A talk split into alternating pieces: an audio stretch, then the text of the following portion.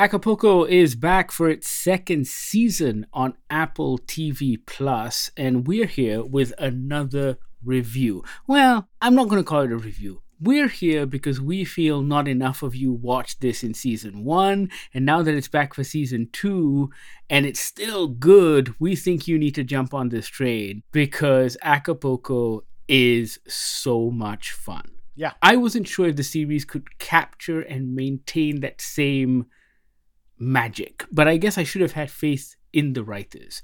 So we come into season two and it picks up right off the bat from the dramatic events of season one. So Las Colinas is having some issues.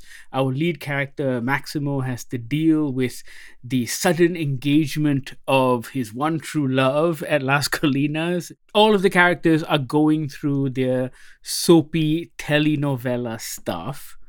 But I think what makes Acapulco work so well is because it's wholesome and well meaning. You know what it is? Its wholesomeness takes a while to get into, in the sense that I loved season one.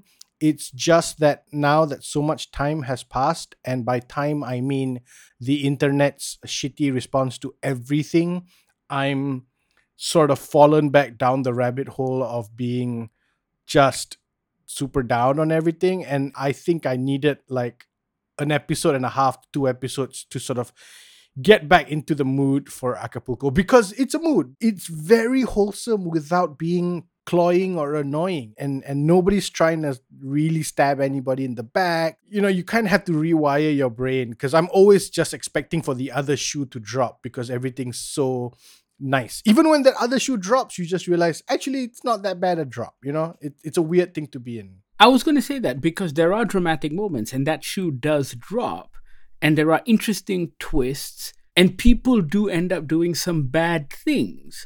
But Mm, they're not evil things. Yeah, they're bad yeah. things that human beings do because they may be feeling a little selfish that day or they may not be thinking about someone else that day. And I think that's the kind of drama that these Yeah. writers work so well with.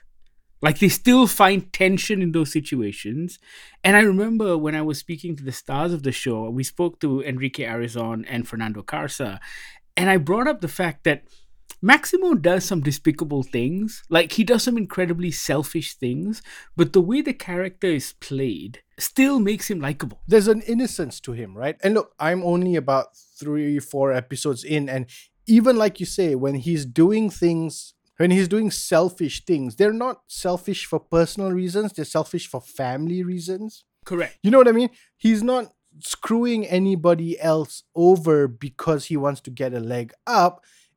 He's doing slightly despicable things just so that he could help his family. Also, because it isn't rooted in a sense of malice. Yes. So he's doing it because he himself is young and stupid and fumbling around in the dark and learning how the world works. There's a certain naivete to his bad actions. it's the child pushing the boundaries of regulations and rules just to see what happens in not knowing what can happen The other thing that I really love about the show is how it kind of balances emotion, heart, drama, and comedy. Like it's very much like Ted Lasso in that way, where you can have Mm. an incredibly deep and meaningful moment and then undercut it with comedy, but not have the comedy suck the emotion out of the moment. yeah Bill Lawrence does it really, really well. I mean, he used to do it great in Scrubs, even in Cougar Town, and also in Ted Lasso. But with Acapulco, they really take a leaf out of that playbook. Now, I don't know if you've reached the episode yet where Maximo's mother finds out his sister's secret. yes Right. i have Like, so we know from season one that Maximo's sister is gay, and she's been hiding it from her family. Wait, she might not be gay, she might be bi, she may be Yeah. discovering her sexuality, right? Let's just put it that way. also can i say just that uh, like what you said her hiding it from her mother is done in the most cute of ways in that it's serious but at the same time not that serious in the show it works in a different show how that plays out may not work because it just seems so stupid Well, let's put it this way. In this show, it plays out like how it would in a sitcom. Yeah. But it kind of works given the tone of the show. But yes, exactly. Yeah. there's this fantastic moment.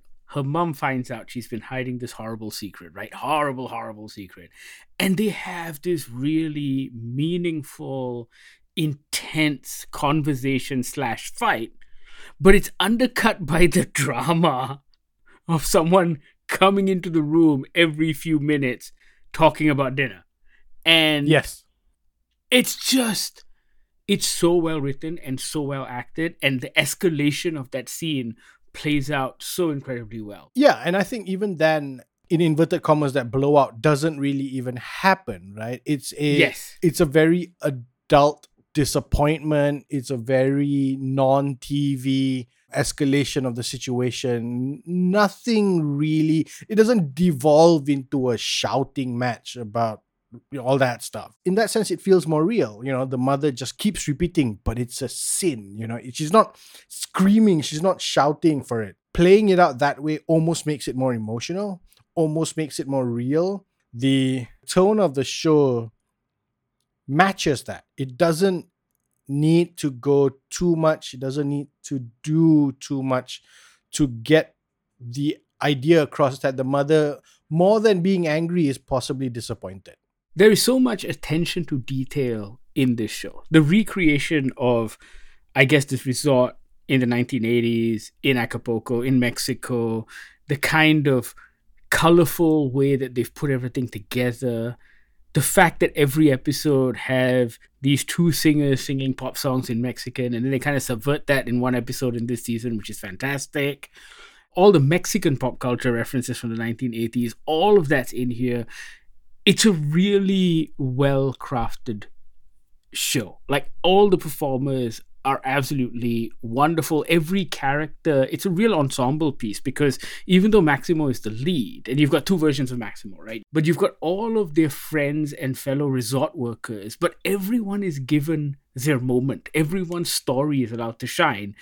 And it's just great writing to be able to do that in these 30 minute bite sized episodes. The first season really was a setup to Maximo going to Las Colinas, but then also even in season one, there was a, a, a really interesting storyline with, with with regards to Don Pablo. And it's that idea that everybody, like you say, everybody gets a bit to shine. But I think season two feels like they're letting these characters sort of have their own storylines a bit more like like Diane Davis's thing with with with her potential love interest the story with Maximo's mother and Maximo's sister. They're letting the show breathe quite nicely. The two singers we meet in the first season, the ones that sing Mexican versions of or Spanish versions of English songs, they're starting to come into it a little bit. I think they're getting some more dialogue. And it's nice that the resort really is the setting for the characters to do and have their own moments as opposed to it all being just a setting for for Maximo's story. It's also one of the few shows on, I will say, American television or American streaming that has a not just a fully Mexican cast or almost fully Mexican cast, but the integration between like the flow of language in the show and the way they kind of switch between Spanish and English and how both languages are kind of integrated and they would use both languages in a single sentence. Like all of that feels so natural and Yeah, it feels yeah. so normal. And I think I really enjoy that. it's something that might not seem as natural to a an English speaking audience. But for us, specifically Malaysia, we switch back and forth between Malay and English as naturally as this. But I also Correct. love the fact that there's the in season one they set the rule, right? Step into Las Colinas, you only speak English. Yes. Which feels like a very natural way to do it, as opposed to everybody just speaking in English because you don't want to alienate the white American audience. But when they're not in a room with their guests or the tourists, they're obviously speaking to each other in Spanish. Oh, when they're at home. Oh, when they're at home. It's just so wonderfully thought out, and I really like that. As long as these characters remain interesting, and if they continue using that telenovela approach, I think they will, because there will always be new twists thrown in. This is a show that I can see go on for a while because Mm. you know where Maximo ends up. You know he ends up rich, successful. He's got a private jet, his own fucking mansion or an island, and all of that stuff. I mean, you know where he ends up, and yet there is still a tension. You know why? It's because we don't know what happens between him and Julia. Because we know he doesn't end up with Julia. Correct. We literally know the end of that story.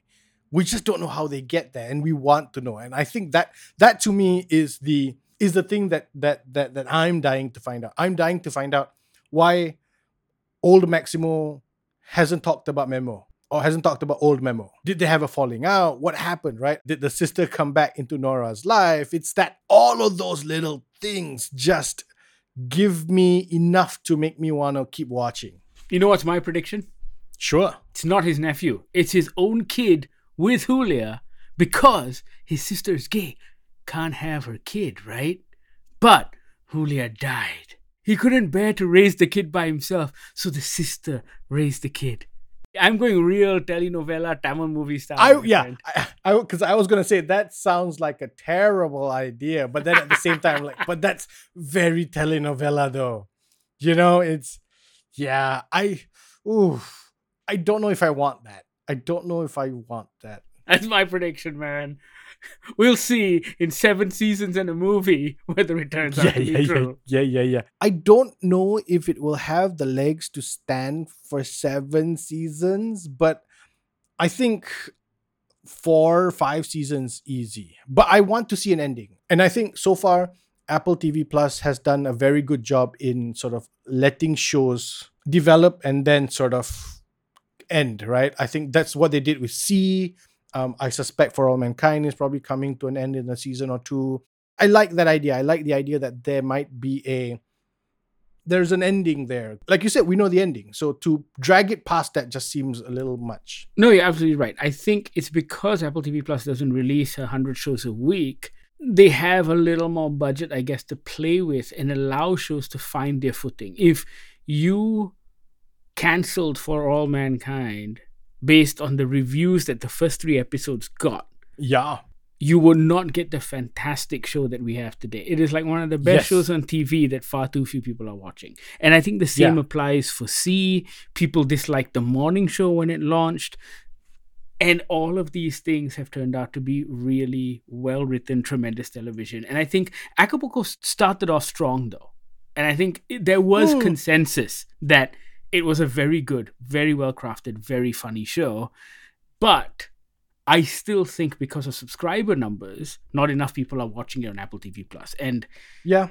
we are here to tell you that you should. It starts streaming by the time you listen to this podcast. So get on that. You've got a lot of season one to watch, and it's very easy watch. Each episode's about 25 to 30 minutes, and you will get through it like a breeze. Let us know what you think once you've seen it. Goggler MY, all of our social media feeds. You can also email us on podcast at goggler.my or send us a WhatsApp on the Goggler hotline 012 524 5208. Thank you so much for listening. This is the Goggler Podcast.